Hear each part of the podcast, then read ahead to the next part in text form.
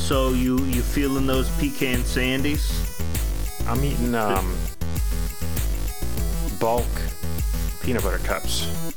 Eating bulk peanut butter Yeah, cups. peanut butter cups from the bulk section. Because I'm trying Uh, to bulk up. There you there you go. Are you trying to become like a Nikocado avocado like mukbang channel and you'll balloon to 600 pounds? Yes. I hope all of our listeners get that reference. Uh, if you don't, um, there's this guy who I guess Alex knows his name. I don't, but he went from being a skinny guy to a huge fat guy in like what one or two years. Yeah, doing these videos where he eats like a bowl of a gigantic bowl of flamin' hot Cheetos ramen. And he'll like, like he'll like that. he'll like take the flame like a huge like a serving for 20 people and Yeah. he'll melt he'll do something like he'll discuss something like melt velveeta over it Yeah. and then he'll shove it into his mouth with his fists Yeah. and then he'll intersperse that with uh, occasionally screaming at the camera Yeah. um, laughing like a maniac or physically abusing his boyfriend Yeah, which I don't know, and and the point of it is we don't know how much of it is real. We don't know how much of it is fake, so it keeps you guessing. You know, it's funny. It, it, I'm reminded of another uh, internet fat guy, Boogie. Remember Boogie?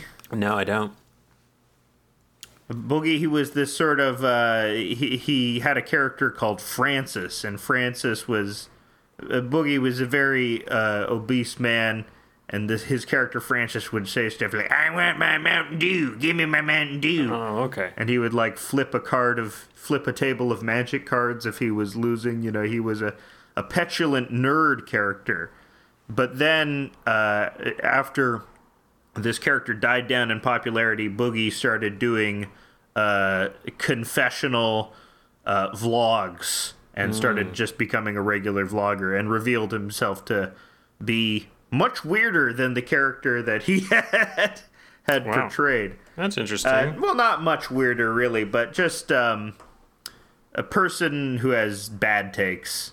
I mean- in fact, he wasn't weirder or more extreme than the character. He just had like middle of the road bad takes, and people gave him grief for it because uh, he was YouTube famous. But it's that, uh, and I think eventually he got lap band surgery to lose the weight. But that was like a big deal with his character. Is that uh, like uh, I'm on my weight loss journey and I've always been, you know, depressed because of my weight. And uh, I don't know if he got lap band surgery actually. Don't hold me to that, but he lost weight. No, he did. I was looking at his Wikipedia. He got the uh, gastric bypass. Uh, gastric bypass. Yeah. See, I'm. I, I wish I could. I'm not heavy enough to justify that, but I would like to get that. I'd like a smaller stomach. So was he a member of the? Was it the Wizards? Is that what I? The wizards? The group of virgins. what? You um that was in the um documentary about QAnon. Do you remember Frederick uh, Brennan? Oh yeah. Frederick, I think Frederick Brennan was either the moderator or admin of Wizard Chan. Hot Wheels. Right. And so Wizard Chan Yeah. is for virgins over the age of 30, I think. Or maybe there's not an age limit. It's just for, like, I guess it would be like permanent virgins. Yeah. And he had to step down because he um, had sex with a prostitute. So, Uh, that's fine. I think, you know, people, that's what I've been saying is like everyone's talking about the sex workers. Why will no one talk about the Johns? Where are where are John rights? we need John rights for? Johns. Yeah. I think that's like in in the Constitution, like John Hancock, John Adams, all the Johns were there. Yeah, they weren't they weren't their names weren't actually John. They just frequented sex workers so much that it stuck. Mm-hmm. That's all all the all the guys on Pod Save America too, the Pod Johns. That's, that's There. That's where they go for sex as a pod. Yes, they go to the. I will get in the pod. I will eat the bugs as I long as they're fed to me sensually. The, I will uh, visit the robot prostitute. yeah, we just have uh, in the future we have the government sex workers, but the catch is they all look like Amy Therese, And they're all robots. and they're all robots. Yeah, they got the Amy Therese's dad got the contract for the, the government robot sex workers. I don't go after people's parents. It's not fair game. Otherwise, uh, Nah, you know, I would be right. toast as a as the son of academics. Uh, that's not that embarrassing.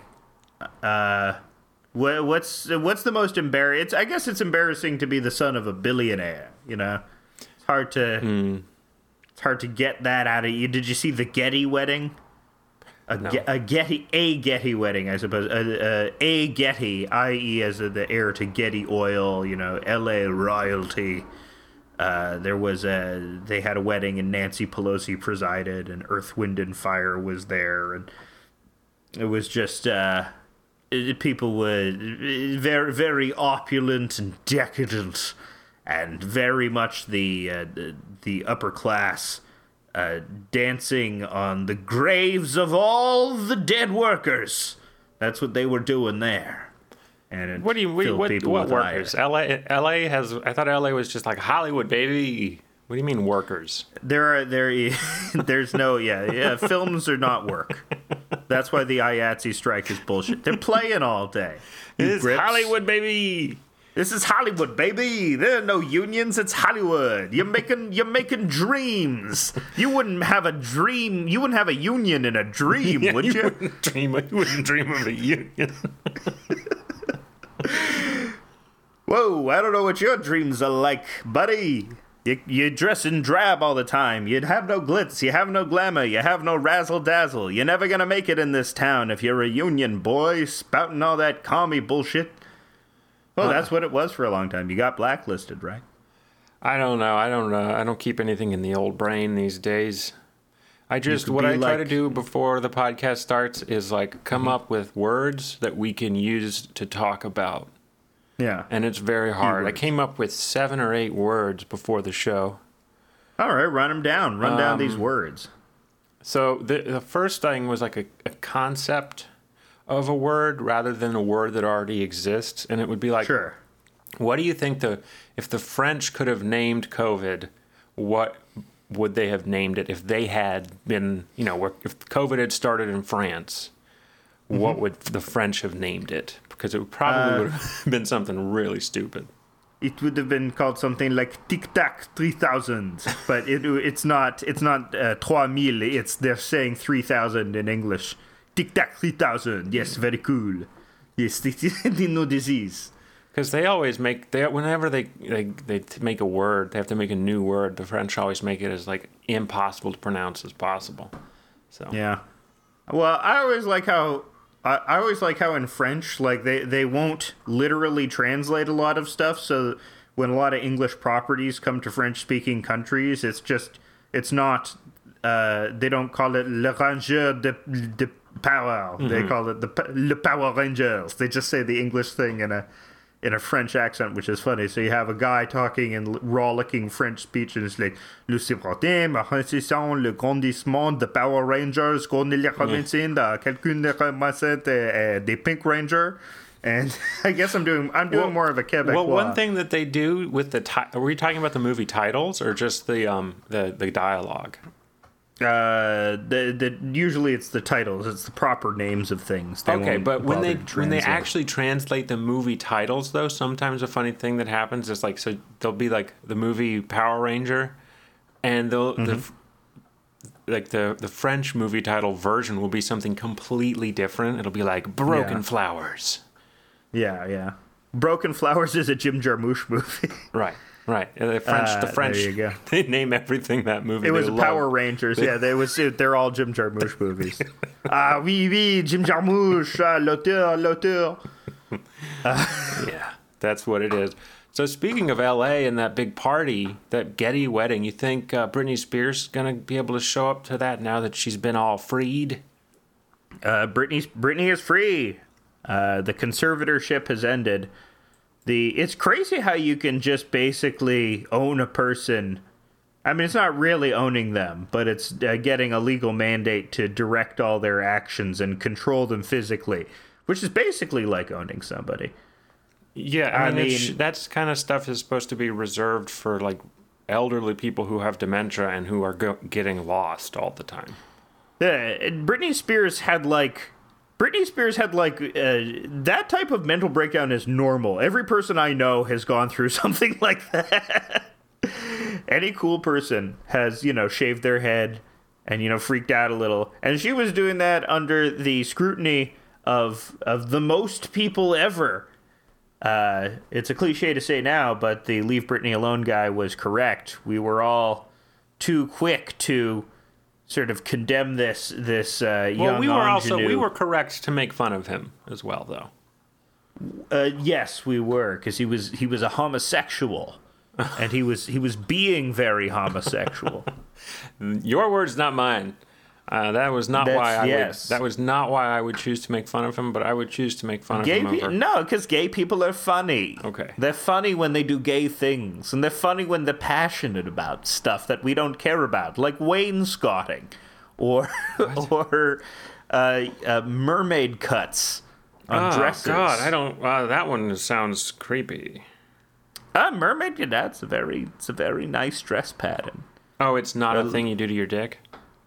Or decolletage. Well, straight men like decolletage. They just don't know they like decolletage. because it's a French word. Yes. What what uh, what do you think the French word would be for what is that? Boobage? Is that the word for boobage? yeah, baby, that's basically the word for boobage is decolletage. See what I mean? My point is proven. You have a ah, perfectly good, decolletage majeur. you have a Major perfectly good word like like boobage, and the French have to come up with décolletage, four syllable word. Well, you know, it's it's more about it's more about the clothing. It's not focused on the breasts themselves. Uh, uh, I wonder. I wonder if Beavis and Butthead translates into French. I wonder if there's a French version of Beavis and Butthead going. Bivi et tête de de de. Uh, what's what's end? Uh, well, your butt Ed? is your cul. De rire. Cul. De, uh, your cul. Yeah, that's like Tête de ass. cul. So it would be ass head because that would or butt. It, that's what they would say. Cul. Um, yeah, that's what it is. It would be BV et tête de cul. yeah. And they're going ho, ho, ho, ho, ho, ho, and they're laughing at French music videos and they're they're they're making inane comments. Uh I I because that happens a lot. Like The Office had like French equivalents and German equivalents. Like there were Quebecois versions of The Office. Uh, eh, so there there must be, and it's it's also really funny when shows get translated into uh, countries that just they just won't work in. Like when The Simpsons got uh, translated into Arabic, and they were called the Shamshuns. and Homer didn't drink beer; he would only drink alcohol. Uh, I mean, he'd only drink juice. He didn't. He didn't drink alcohol. He'd only drink juice. Well, that kind of works because you, you can get addicted to a sugary juice drink. Just ask that guy from uh, Tribe Called Quest. that guy died from Yeah. being addicted to juice. Uh, really? Wait, You're what? trying to uh, remember his Phife name. Dawg? Was Yeah. it Phife Dawg? I think so. He yeah. died from being addicted to juice. He loved juice too much. Yep. You haven't seen the. do- You should watch the Tribe Called Quest documentary because it reveals Q-Tip to be an asshole. How much of an asshole? Why like a pretty big one. Like that guy, I think I think it's Phife Dawg. He had diabetes uh, from too much juice, and he could barely like stand, and so they held a um, a, concert to raise money for his diabetes treatment, and Q-Tip Mm-hmm. kind of like forced him to do his verses on stage, and he was not physically capable of doing his verses, and it was kind of a shit show. So yeah, That's uh, it's like what they do with Britney Spears. Somebody ends up controlling you, you know. Somebody ends up taking charge. It's a little Someone different. Unscrupulous. But No, it's exactly the same. okay, Q-Tip had conservatorship over Phife Dawg. okay. Britney Britney Spears. The thing about Britney is, uh, do you think do you do you think you would be compelled to ever do that to somebody? Like when Zoe grows up and she's like uh, she's getting out of hand. Do you think you'll ever want conservatorship over her? No. There you go. You know, what do you think motivates? What do you think is in the mind of Jamie Spears What do you think Money. drives somebody to do that? It's All just money. money. exclusively money, Yeah. such that they're willing to exploit their daughter. Well, yeah, but then like it becomes probably for him it becomes like a thing like he's protecting the entire family because she's worth so much money that it's enough for the for the Spears family dynasty to continue for hundreds of years. So Is do you think that's his mindset? Yeah. You think that's what he's doing? I think he's like for the greater good of the Spears family, I'm going to um, put place Britney Spears in a like our angel who has given us all this money into a protective environment so that I can protect the family. That's probably the, ins- the insane rationalization he has. deluding yourself, sacrificing your daughter. Well, I think like a lot of people do have the mindset where if I made you so I can basically do what I want with you. I think Right. a lot of parents do actually think that, which is which is crazy. Imagine like feeling that in the core of your very being. I think he probably has mental problems. He's probably addicted to something, and he he'll probably uh, kill himself. Probably. So Yeah. you know, probably probably. I mean, I, I guess it's it, it's different, but pe- in the olden days, people did used to have the mindset of your child is another source of labor for the family. Like that was that was sort of normalized. Society didn't require uh, a period of childhood. Uh, wasn't wasn't it like during the romantic era that the idea of a childhood first became a thing? Like the idea of you need a period in your life when you're not uh, when you're not, you know, forced to do labor, and you, where you get to learn and you get to play. That idea sort of took hold very recently. So when you say romantic era, you're talking about like 1800s? Uh, yeah, I think I'm talking about uh, the time of, uh, yeah, 1800s. It would be a bad Okay, like a Beethoven at a time, or like yeah, like. Yeah, sure, Beethoven or Keats or Shelley. You know those those people. yeah, I uh, think that's right. I think like in, I remember reading in the in the Middle Ages, you know, you Mm-hmm. weren't like once you were like five, once you're not a baby anymore, then you're basically just like another person. Yeah. I, but I guess you know once you become an adult too that that sort of the idea that your parents own you even in those people they would be disgusted at the idea that well maybe not I no, don't know I don't know because that they were all serfs. Everyone was a serf. Everyone was owned until they died. Yeah. So I guess it would be normal normal to a medieval serf. I see you're holding drumsticks in your hand. Is that for widening your urethra? It's it's for yeah for sounding so I can and the splinters in my urethra that I get from them you know heal over and become stronger. Uh, you know, people people say you shouldn't sound with wood, but I I tell you it's the only way you can get that warm, a warm feeling. Uh, here's an idea for you. I'm Yeah. going to start my own cryptocurrency called Critical Race Coin. Okay, And- there you go. And the way you make you make it is by doing critical race theory. And every time you do critical race theory, you you get one critical race coin. this is to target. Are you st- are you saying this because there's like an overlap between critical race theory skeptics and crypto users? Yeah, that's just So that's to the get joke. them on board with CRT, you're you're making. We're gonna, don't, I don't know. There's got to be. I had a joke that I deleted where because it was bad, but it's like, yeah, we just need to change critical race theory to patriotism facts, and then we'll then everyone will love it. yeah, critical uh, race currency Bitcoin. Yeah, And then it's like, oh, two like, two things I like at the end. yeah. Get Elon Musk, Papa Elon, invest in critical race coin. Elon Musk tweeted today, like to Bernie Sanders, like, "Oh, oh, you're still alive." Yeah, that was uh, okay. So, like, I I got on board with Bernie. I was very I I like give him a lot of leeway. I I don't think he's perfect or anything. Uh, and you know, I lost a little hope after uh, the last primary. But as soon as as soon as Elon Musk, this fucking pencil neck nerdlinger, comes for old Daddy Bernie, I'm like, don't you dare talk to him! Don't you dare do it! He's you- so much better than you in every way. Did I'm you so send- mad online. Did you send Oh Elon my Musk? god, a- I'll fucking choke you, bitch. this is your angry DM to Elon. yeah. Yeah, I sent him a uh, message too. I was like, "Hey, man, I think what you're doing is real cool. Can I have some money?" That's what I said. I was so angry. Yeah.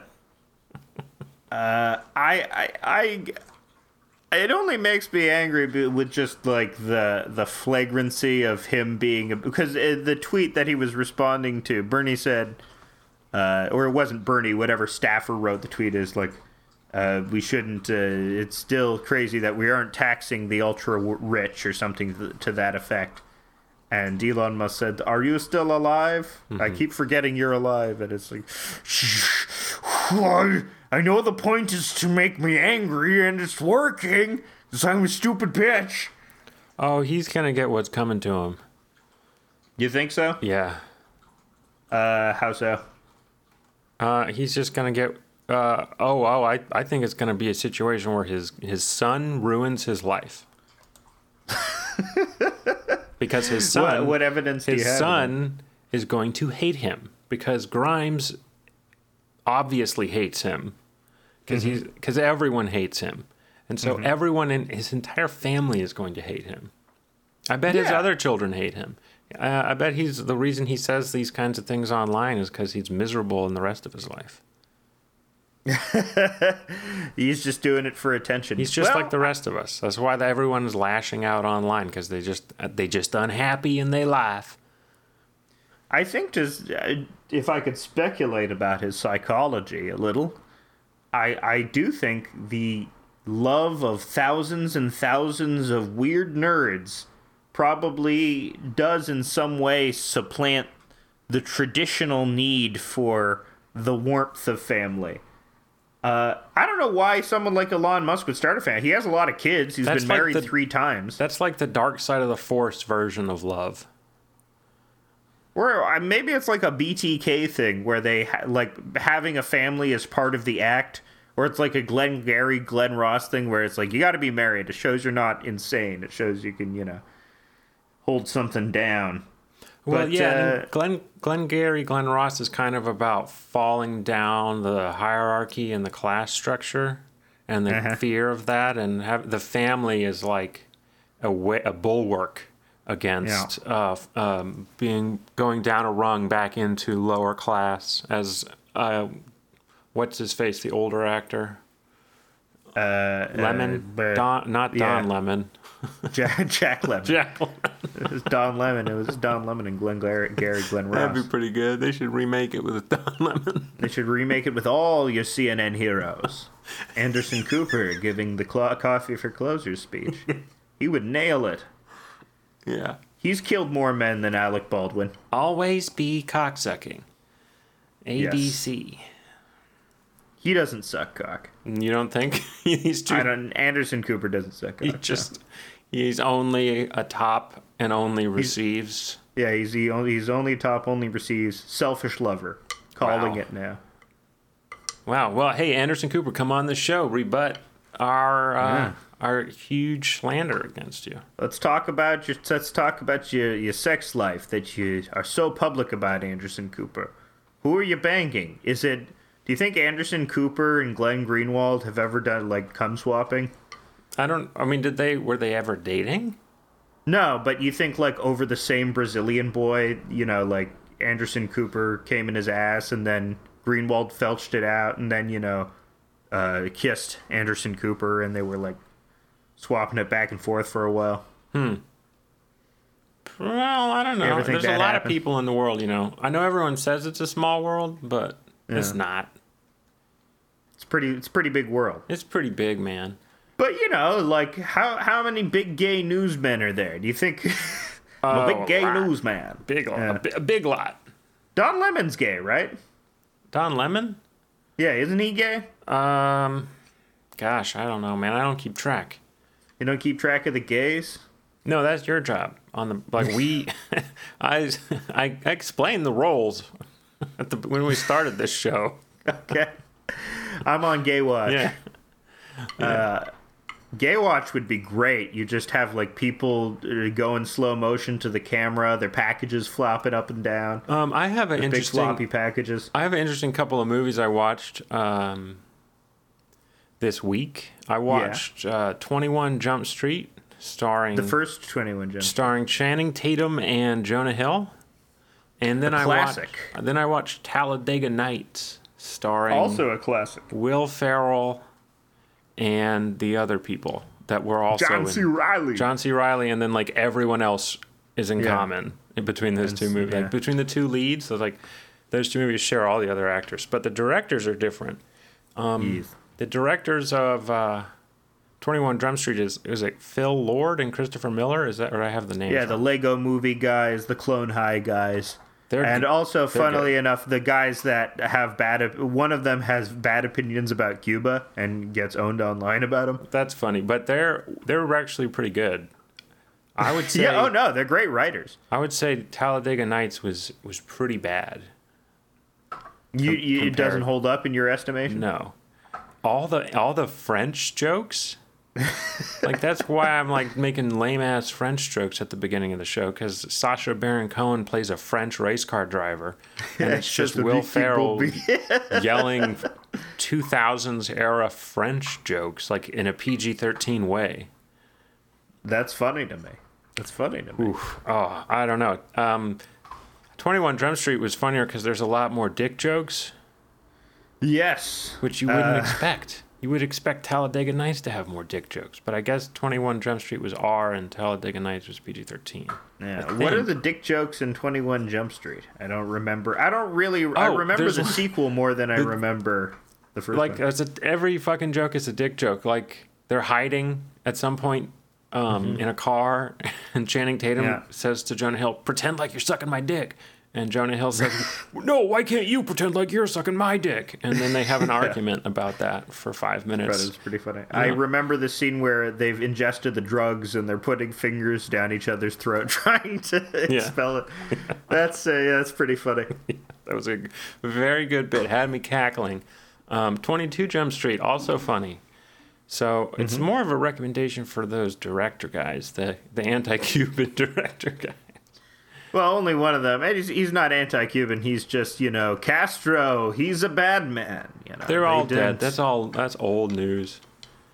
Now we have. Um, yeah. I don't even remember the name of the new guy. The new guy seems great. The new Yeah, Cuban guy, he's uh, great. Big fan. I don't. Yeah, I don't know who's in charge. I'm a dumbass. I don't know anything.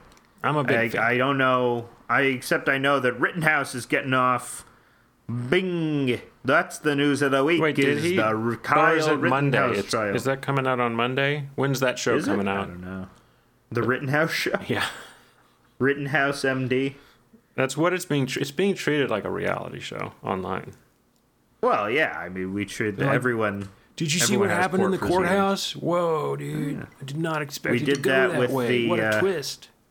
I was with the Derek Chauvin trial. I mean, the Rittenhouse trial is a real dog and pony show, though, so I get why people are sort of going apeshit over it. The judge is very incompetent. The uh, judge's the judge's uh, ringtone is the Trump theme song. Yeah. Did you see that? Uh, the fucked up. prosecution seems to be incompetent as well, Yeah. or at least at this point intentionally going for a mistrial. Well, the prosecution is actually Channing Tatum and Jonah Hill doing research Yes, for yeah. 23 Jump Street, where they become undercover lawyers. So that's probably why Yes. it's their it's fucked up so bad.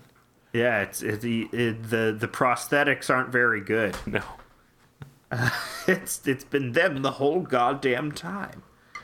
Uh, and what a I don't I don't fucking know. You, you saw Kyle Rittenhouse take the stand, and he was unconvincingly blubbering. Yeah, he looked like he was squirting himself in the eye with lemon. Mm-hmm. He was, he was like, it, it was so weird. His his motions were so unorganic. It's it's kind of the reaction you might have if you get lemon in your eye. You know, you just like scrunch your face up and your eyes tighten and you frown and you're like, "Meh." Uh, Uh, yeah, was you're him. pocket watching. You're you're watching his pockets for lemons. That's what you're watching. Yeah, There's this distinct outline of a lemon in his pocket. I think that's what he used, man. the Lemon Song by Led Zeppelin, which was about testes and pilfered from black artists. Oh man, did you with- did you read that long Washington Post article about uh, Eric Clapton? No, there was a long. What what was it It- about? It's about how Eric Clapton and Van Morrison have been doing anti-lockdown songs, yes, that's very funny. and it's making both the Washington Post and the New York Times start writing articles like, "Should we stop listening to classic rock?" I like the idea. I don't. I think there is something to the idea that classic rock actually does make you dumber. Um, well, Eric Clapton is base. It's a huge hit piece on Eric Clapton. It's got Well, quotes. he's not a great guy. You know, it's not hard to hit piece do a hit piece on Eric Clapton. Well, he hasn't done a huge amount of things wrong. He's done the same amount of things wrong that David Bowie did, basically. No, well, he also, but the the the difference is that he did his rant against black people in the '70s, and was openly supportive of Enoch Powell. And but when did Uh, David Bowie do his his like na- whatever Nazi thing he did?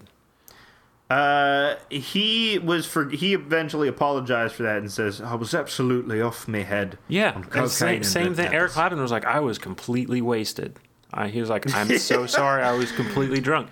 And Getting so very drunk and becoming very racist. they've d- they both did that. They both, I don't know. Um, Do you think David Bowie would have been anti-vax? That would have been pretty funny. maybe, yeah. I think he might have been anti-lockdown. I think, th- and if that had happened, that would have been pretty interesting. destroying venues. Yeah. Uh, but the you know they they of course bring up the racist rant, but they also bring up like quotes from other musicians who have been like, "Oh, I never liked him. I think he sucks at music," and it's like, whoa. well, you know, it, yeah, it's it's the thing where oh he has bad opinions, so his music must be bad. I mean, Eric Clapton's music is bad, but not because he has bad opinions. Eric Clapton's music being bad is a funny thing because mm-hmm. it's not believed by so many people. So many people believe the exact opposite. People still really believe that he is God. You know, they they listen to they have a holy experience with Crossroads every time they hear it. Well, you I don't know if you're saying that word on purpose, but like that was the graffiti that would appear in in England in like Yeah. the 60s that Clapton is God, which is Clapton so is weird because he's not a virtuoso. No, but he's. I think what Clapton does in his music is more than you know to be a stellar technician. He makes a style of music accessible to a certain type of person, which is. Yeah, he watered down the blues, and some people can only take watered down blues, which is the market. I'm not saying it's good, but I'm just saying that's why he's popular and why some people resonate with it so hard because it's through the filter of their experience. Uh, and you know, that's you have a lot of white Englanders. It'd be interesting to find like black Eric Clapton fans. I don't So know that's that what the black that's Eric what the article starts with. Basically, a a guy who is a black guy, guitar player, Yeah. who is Yeah. has been his friend for like thirty years, and was going Yeah. to open for him, and um, basically he has to cut Clapton off. And what the article goes through is how all of his friends have started cutting him off, and now he's becoming like very isolated, and he only talks to Van Morrison.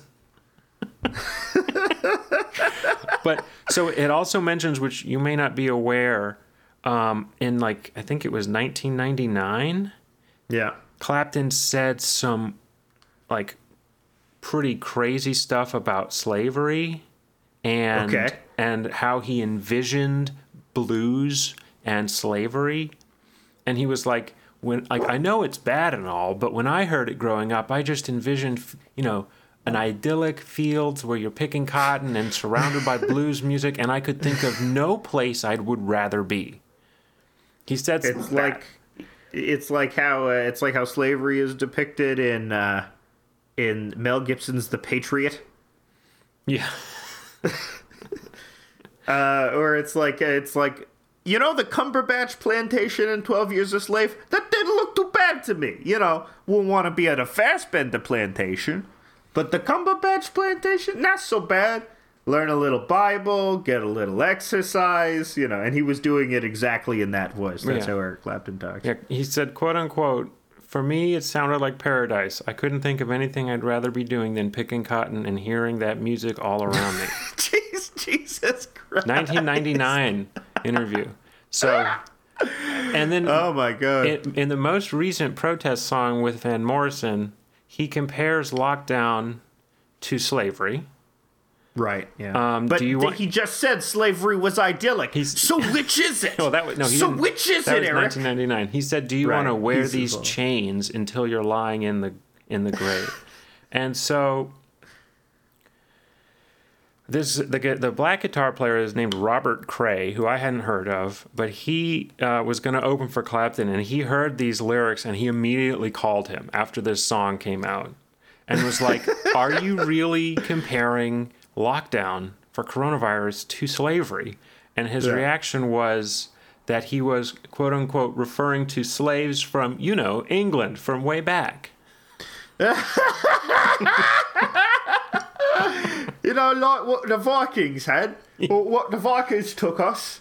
Uh, you know, we can relate. Aye, that's Yeah. amazing. That's like So- when Jews try and say we were slaves too. You so know, lockdown was Bible. like was like being a slave like for a for a king of England in the 11th century. That's Yeah. what lockdown's like. That was that was exactly what it was like. Uh, well, there is a set of cantankerous old men that don't want to believe, don't want to believe certain things, or have mistrusted. Why, why do you think Eric? What do you think motivates Eric Clapton to be this way? Do you think he's just dumb? Uh, I think he is. Is there an anti-authoritarian streak in Yes. his music? I think it's ultimately just who he is. Uh, I think he's. I think this article could be summed up as like old man is conservative. Basically, Yeah. I think there's always there's always been sort of a reactionary element in hippiedom. I mean, Eric Clapton wasn't really a good hippie. He was never really hippie. He was always more of a dirtbag. But I guess most hippies were dirtbags. But we were talking before the show about like uh, Seventh Day Adventist and Vancouver Islanders and that weird crossover of health food people who are also very conservative because their mistrust for uh, uh, pharma companies and the government extends to even reasonable stuff. Uh, because it sort of it, it, it reminds me of that old George Carlin routine where he's talking about rules, you know, and he's talking about Oh, no running with scissors. Good rule, Dad. This big mother will go right through me. And but singing at the table, I don't understand that rule. I'm singing at your table, and I don't care. But but it's the same thing. It's it, it- it's the type of people that mistrust all authority, such that they will run with the scissors simply because the authority deems it to be unhealthy, even though they they have no way to independently assess whether to trust the authority or not because they have decided that every authority that comes from X X point uh, is to be mistrusted, and that is built into some versions of the hippie ethos. That's And interesting because they they've just uh, decided they want to require breathalyzers starting in 2026 in every single new car, Yeah, which is like a, a, a rule. It's bullshit. It's you can't argue with it though, right? Uh, we will look back. Well, you you could argue with it. Uh, you could say that it punishes those who drive responsibly, or you could. What if For having there's? to, but uh, all you have to do is breathe in and out. uh, yes, but it uh, causes additional insurance liability costs. No, I No, don't no, know. you get less. You have to pay less insurance. Right, because you have the Yeah. breathalyzer. Uh, so this, let me tell you what the uh, what the um, the people who are against it, or I like to call them the drunk faction, has come up the with. drunk drunk driving. The drunk faction. faction has said, imagine a domestic abuse scenario. And okay. and the drunk abuser runs ahead of you to your car and quickly breathes in the tube and then says, "Ha ha, you cannot get away. You are trapped." Yeah. What if that happens? Well, sure. Not What so- if that not- happens? Not, not so safe are you now? Well, why wouldn't you have gone for like the much more plausible thing of like what if you're in an abuse situation and you're both drunk but he's beating you and because because you're just like blow a little over the legal limit you can't escape this person and you that seems like that would be more plausible. Yeah. But, what uh, if um, what if you're in a, a life, in, or it could be any dangerous scenario where it's like all you have to do is move, is like back your car up because a tree's about to fall, but the tree falls on you in the car because you're too busy fiddling with the breath. You're just like, ah, oh man, this tree's gonna fall. Ah. I mean, it seems to me there would be just like this wouldn't go through because there would be a lot of opposition from the car companies. I imagine the cost of installing a breathalyzer in every vehicle would uh, be significant enough that they would want to fight it politically. I hope so. I don't know. I guess I hope. I guess I hope so. I guess I, I kind of want it to be a thing too, though. Drunk driving's Well- bad.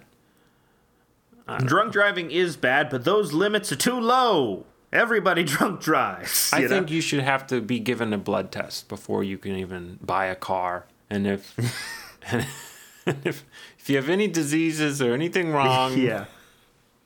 Can't have a car. can't yeah. have a car. Uh, well, you you joke, but actually, that's like the real solution is just destroying cars and having only public transportation. Uh, Impossible in a country of this size. Impossible. no, you just got got a lot more buses that go everywhere. How am I supposed to get from point A to point B on a bus? Answer me that. Buses don't go from point A to point B. They go Uh, like from like different places, and there's They stops. go on a loop, and they only go from point A to point A. They go, yeah, exactly. And maybe point B is not even on their loop. What if point B is not Yeah. on the bus loop? There you go. You're you're out of you're out of the bus loop. What if That's I'm what in an say. abusive situation and the bus is late? the anti-public transportation because of domestic abuse. I, I love that's such a great move. Like when s- you criticize somebody's uh, comfort and then they resort to um I'm neurodivergent and a minor, so I actually need these things. You know, they, or like they say. Like uh, maybe you should uh, stop ordering off of Amazon so much. Um, I'm literally disabled, and Amazon are the only people that deliver in my area, and I can't. Well, some that's kind of true, but uh, but that has more to do with uh, the monopolization. Uh, I don't care where I'm going with this, but people will any sort of comfort, and people will make up anything in order to say that you're uh, my enjoyment of this incredibly luxurious or decadent thing is somehow necessary to my survival, is integral to my survival as a human being. No, Uh, go, and it, it goes so far as to like, okay, we need to do meat substitutes. Yeah. And it's like, well, what if you're in an abusive situation and your abuser only eats meat? Won't feel so safe substituting meat, will you now, liberal? Yeah. Uh, well, what the other thing about buying off of Amazon is that didn't pretty much like every major company offer online delivery? Um, I, what do you mean?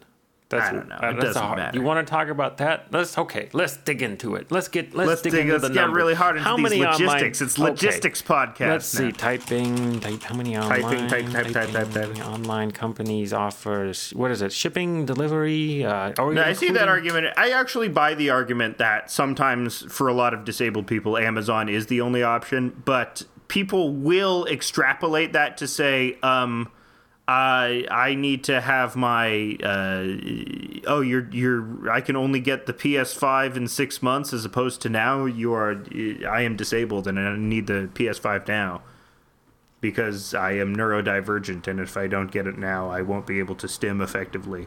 PS5s are in so, such short supply is crazy. Mm-hmm. That's like I mean, that really is that really is a tragedy. There aren't any no one games can get for their it yet. There- PS5s. le- That's not a that's not No, that big not of a tragedy. There's no games for. There's really only one game worth getting it for, and it's uh, the Cyberpunk game Yeah, because the Well, I- Cyberpunk game I- won't run on El- the PS4. So Elden Ring is going to be a system seller. That's for sure. yeah, is that uh, exclusive to PS5? I don't know if it, if it's exclusive to PS5, but I, I think it's PS5 and Xbox maybe. But uh, well, well what I But, meant was uh, like no PS4. No, it's going to be on PS4. Sweet. Oh, okay. Then what do you need a PS5 for now? What are they? I guess the whenever the new God of War comes out. Uh, there are some. There's a few that are not on PS4 that are just for PS5. I can't remember. Mm-hmm. But cool. I'll be able to play Elden Ring for for 15 minutes and never again. What if you were in a domestic abuse situation and the only domestic abuse safety kits that you could get were off of Amazon? What if you were in a domestic abuse situation because your abuser was losing too many times at Dark Souls games? Yes. Um, I wonder if that's uh, how many times Dark Souls has been cited in divorces. Yeah. Well, I would just we could just make it uh, video games in general, but I, that would be very interesting. Because How many specifically video games have destroyed marriages? Because like I, you know, I was going on like the parenting subreddits or the stay-at-home parent subreddits, and it's a lot of complaints, and it's a lot of women making complaints like, my husband gets home from work and plays video games until he goes to bed. Oh my god, it's the Lana song. It's the Lana song video games. Lana Del Rey. Yeah, you know that song. Hidden best in business, man of video games. You gotta you gotta sing her a little fatter if you're gonna do. Lana. Big manifest Lana Del Rey video games. There you go. Yeah. Sucking out the dick now, eating all the dicks now, video games. Yeah, you sound. You mean you're close. You sound about ten pounds too light, but you're almost there. Video games. That's exactly what Lana sounds like. Yeah. She's gay icon. Lana Del Rey. Talk about video games.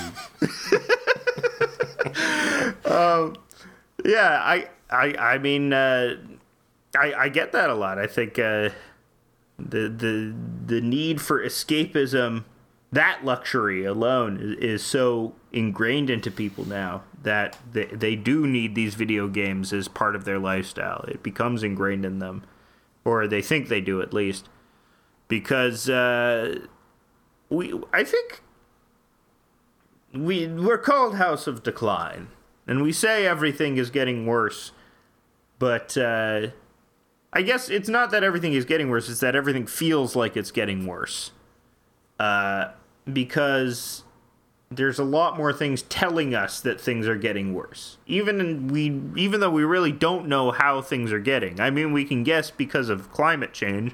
Like that's the biggest indicator that things are getting worse in any sort of objective sense of that word. But you know, we were talking about taking stock and comparing ourselves to medieval peasants before. You know, compare, comparing ourselves. But maybe you know, even though we have more, because we because we are attuned to these lifestyles, uh, you know, maybe stuff is worse because we have more and because there are more options uh, available to us. We have more vistas to see where where we could go down, and, and when we don't go down, we fall into disunity with the self.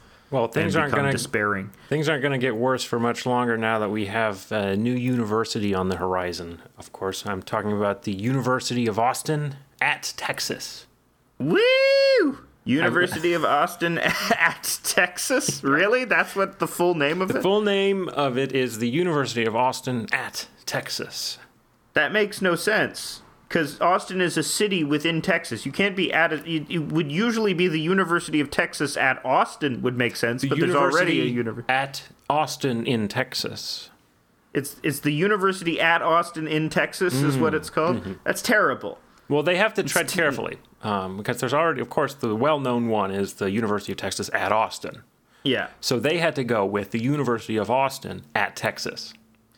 Is it based in Austin for tax purposes? It's I'm based assuming. in a, it's based in a law firm. Uh, yes, Right. for tax it's purposes. based in Delaware, actually. it's based in a building in Delaware that's shared with a, uh 17 Lithuanian ice cream companies that are actually just Yeah. for meth. And so it's it's the the faculty of this uh, new university, which is being created by Bari Weiss, is basically everyone who's been canceled for Yeah.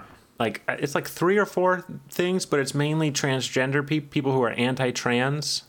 Yeah. So I think it's going to become like an anti-trans university, or really what it is is like a, a think tank. I think, and Uh, they're going to just dedicate themselves to being dickheads about trans rights. Yeah, well, or to provide some by institutionalizing it, they can provide some sense of legit, legitimacy to it, even though it doesn't confer degrees. so it's Not yet, but they they said they were yet. working on being accredited. yeah. Which, Uh, since it's Texas, is probably like, can you name three kinds of cow? I mean, also one of the guys there is is Steven Pinker, and so talk about decline. He's the guy who we do this show in opposition against because he's the one that's saying things are definitely getting better, which is also which is something that can't be proven in any sort of logical way.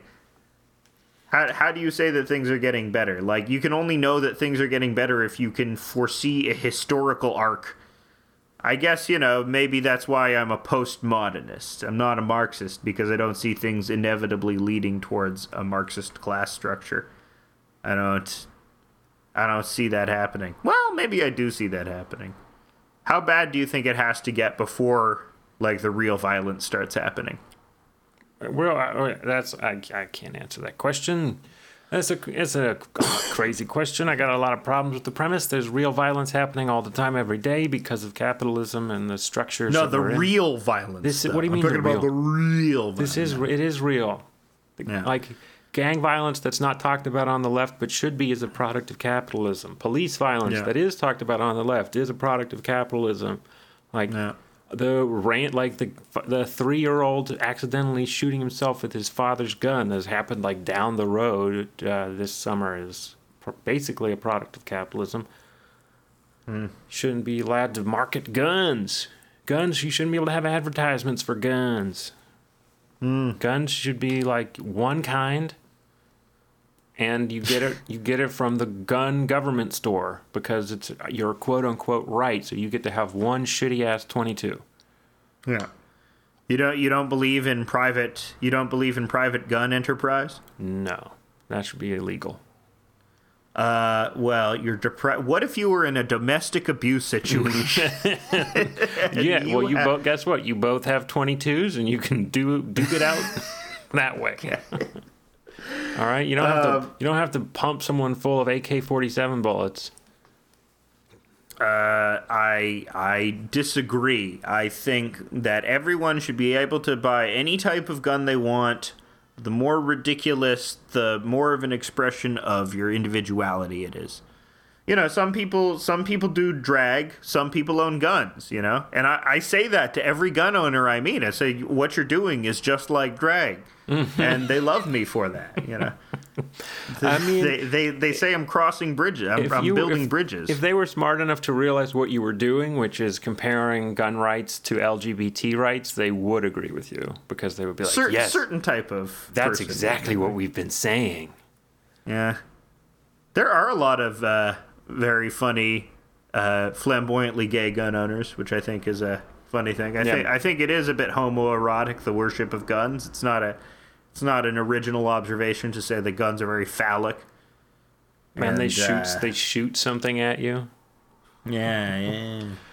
And every every man dreams of you know shooting his cum so hard that it goes through a wall.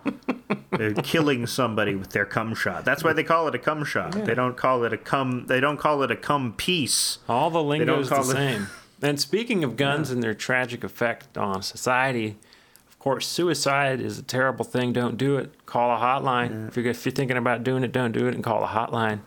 But uh, Unless, of course, you have to pay child support. In which case, you know, have at it. Or if you maybe you're so sad about your favorite forum online, you you can't afford the ten dollars it takes to subscribe to your favorite forum online. You know, call a hotline. Don't do it. Call a hotline, you know.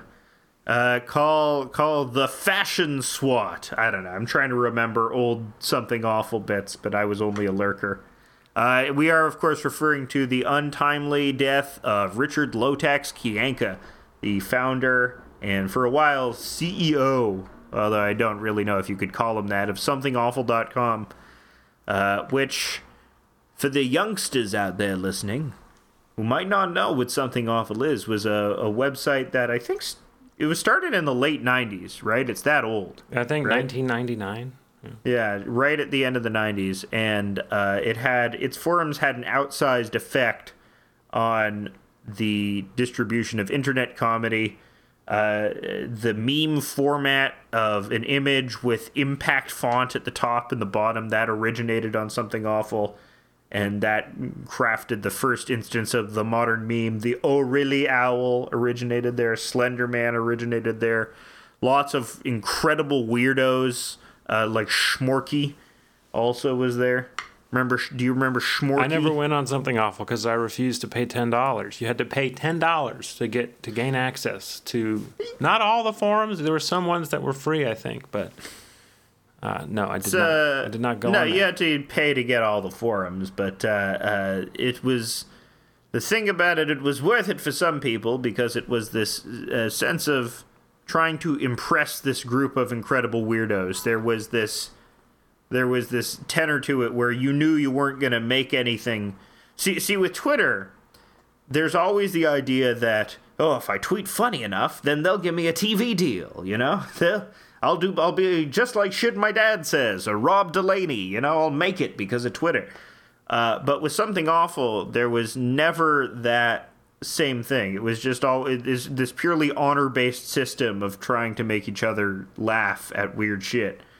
Uh, which is why I think a lot of people have this very nostalgic element for it because even though it cost ten dollars, what that brought you was this greater sense of authenticity of interacting with these people. Like Yeah. it was, it was that price you pay for, um, for the fact that this was not, in fact, cheapened by capitalism in the same way that our Twitter interactions are. Yeah, I didn't have like the attention span at at, at 13, or Yeah. frankly, a way to put ten dollars inside a computer.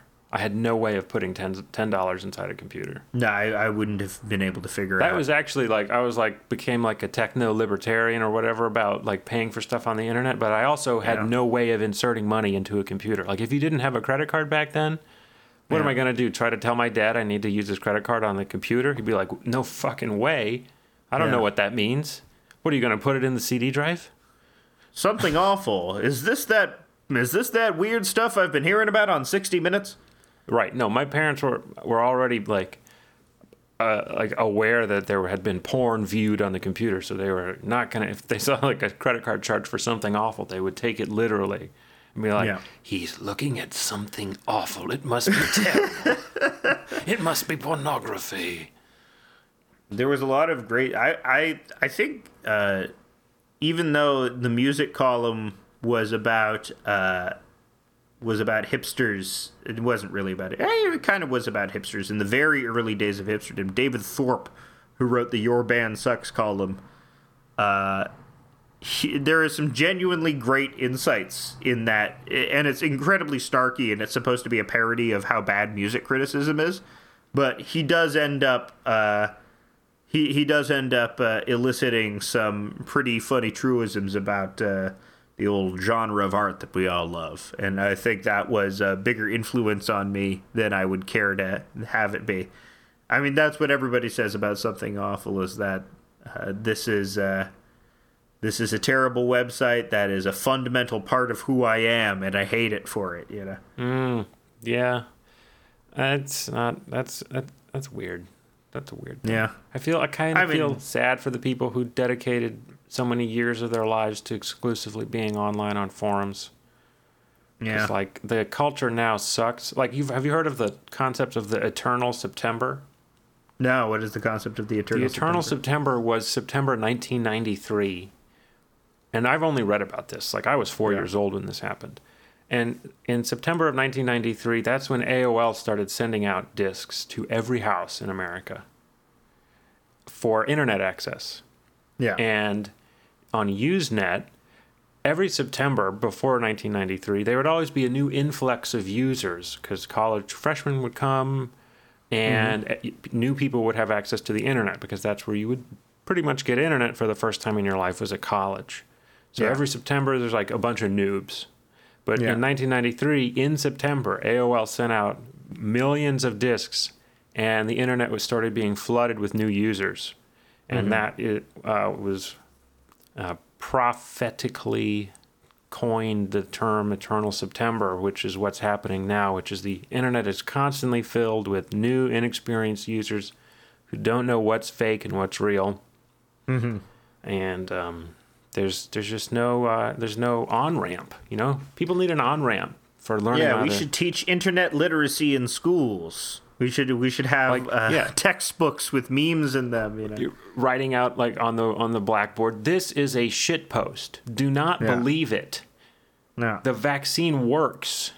It is Mm-hmm. a shit post. It's supposed to make you laugh. I don't know. Some people do lack that. I mean, I I definitely I think especially if you if you go on the internet looking to get mad, which a lot of people do, that makes you more susceptible to falling for shit posts. I've I've stopped using Twitter to get mad, which has been much better for my mental health.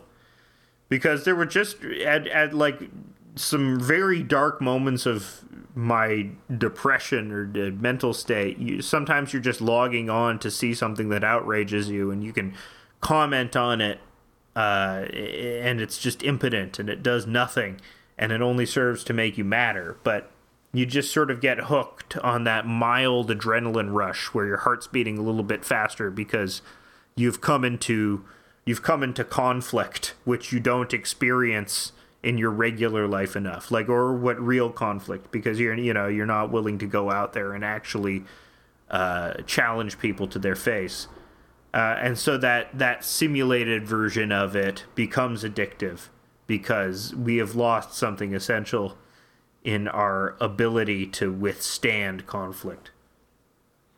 I don't know. May, maybe that's that, that. I've noticed. You know, I fall. That's probably just me projecting. That's a personal thing because I notice in my own life, I am very conflict avoidant, um, and I think I would be less if I had more of a stake in anything permanent in my immediate surroundings. You know, if I, uh, but because because everything is ephemeral and because I'm just renting stuff all the time, and you know, uh, there is no. I've not really invested any time in my community because I'm afraid of that conflict. I go on the internet where I can build something that, even though it's equally as ephemeral, uh, seems to be more of substance than reality because I am courageous enough in that anonymized mask I think to one one engage time, in the work of community building. one uh, area where you can do that kind of conflict uh, thing is on stage, and you I've seen you do that. Yeah. That's a place where you're But, not yeah. conflict avoidant, which is um, uh, we we spoke before the show about doing performances, and that if you wanted to get involved in um, having a release valve, then performing Hmm. on stage and doing something where you enter into conflict, as you have done mo- many times in the past. I think Yeah. not like a serious thing, but like a confrontation. that's easier too because you're playing a character Right. when you're on stage. You inhabit and I think that's the same thing with online is you're also inhabiting a character. And I think when you become internet literate, you learn that. You learn that you're a different person online or you tend to accentuate the things about yourself that are not true in reality when you're a much uh, more layered person. But some people just log on the internet and they're just themselves, which is crazy to me. yeah, it's just I there's follow no a guy like curated that. aspect. Uh, shout out to Hugh Williams from uh, Minnesota. Hell yeah, Hugh. Posts uh, epic burgers. Nice. nice. Uh, I maybe if we were all more like Hugh, the internet would be a better place. Uh, I don't know. I don't think he's that great. You know, no. Sorry, Uh, Hugh, if you're listening. I love you, man. Hugh's great. He's not. Fo- he doesn't fans. follow me. I just follow him. But Rich Lowtax Kyanka, in his own personal life, was uh, sort of a bad man. Yeah, I guess to round it out, he was a bad dude, sort of. I guess I don't know. He was he he was actually the source of all our abuse scenarios with the like the gun in the car Yeah. and the Yeah, imagine Dark Souls. imagine if you had to get away and Rich Lowtax Kyanka blew blew a point eight, and you couldn't go anywhere. yeah. That's ser- that's what happened to three of his ex-wives. Yeah. He So- was a he was a domestic abuser. Uh, but one time, he and he wasn't even responsible really for why something awful was good. You know, most of the work was done by uh, guys like Zach Parsons and you know uh, other people that were much funnier than uh, Lowtax. But uh, uh, he did build it in the same way that like Markus Persson, Markus Notch Persson built Minecraft, and but it wasn't really him that built Minecraft. It was a bunch of other people, but he was a huge asshole anyway, and alienated himself from uh, the the fan base of the thing he built. I, I love that character. To me, that's a fascinating character. The person that makes something that everybody loves and is a huge asshole. Yeah, there's a lot. like- there's a lot of those in the tech community, like yeah. like the guy that made um, Half Life and Steam. Oh, is, is Gabe Newell a huge asshole? Yeah, and then the guy that wrote the Linux kernel, Linus Torvalds, huge asshole. yeah. It's very. But is he a domestic abuser or anything like that? Um, I don't think. I mean, I have no idea. I, have no prob- I would say probably not, but he, would be uh, verbally abusive to people in the work in the work environment, and he had to. Ah, got called out on it. Had to stop. It's funny. He'd be like, "You idiot, Like! Joss Whedon. you idiot!" Do you know what you're doing? I will fucking skull fuck you, you motherfucker. You wrote the code wrong. this is How am I supposed to compile this? The only thing I can compile this into is a big load of bullshit. That's what he would be like, and they would be like, "You're not being sensitive to our needs." So, That sounds less bad than uh, Rich Lowtax Kyanka. I mean, yeah, hit women. know, the behavior you exhibit in the workplace might be. Uh, it might be some evidence of uh, how you are at home. I think they use that. I think You're that holds right. up in a court of law. Exactly. Exactly.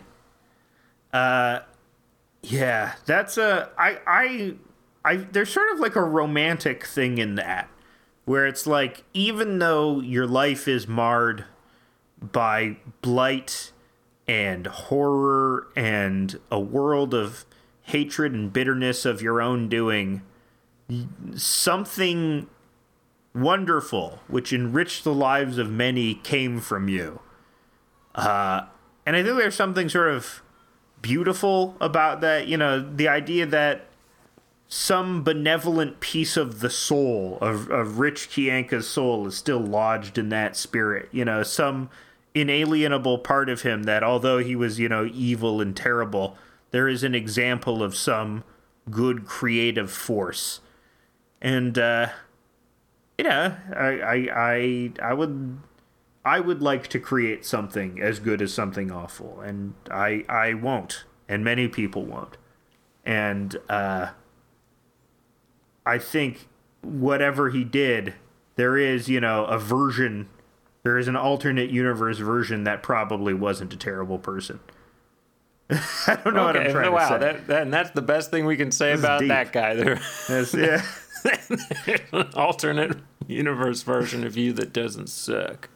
Yeah, this is my this is my eulogy. This is what I will say. That that's what people will say at my eulogy. I would love to. I would love to come to your funeral and say that, and have people get so mad at me.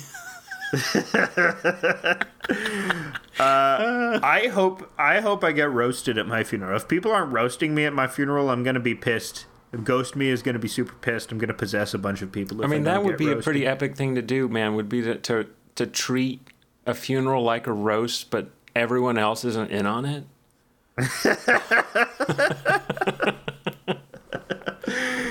Uh, I can't believe I've been cut out of seven wills. Yeah. This. I Well- really keep fucking up. That's all we have time for this week. This has been House of Decline. Thank you so much for listening. Go to our website. It's houseofdecline.com. You'll like it. Bye bye.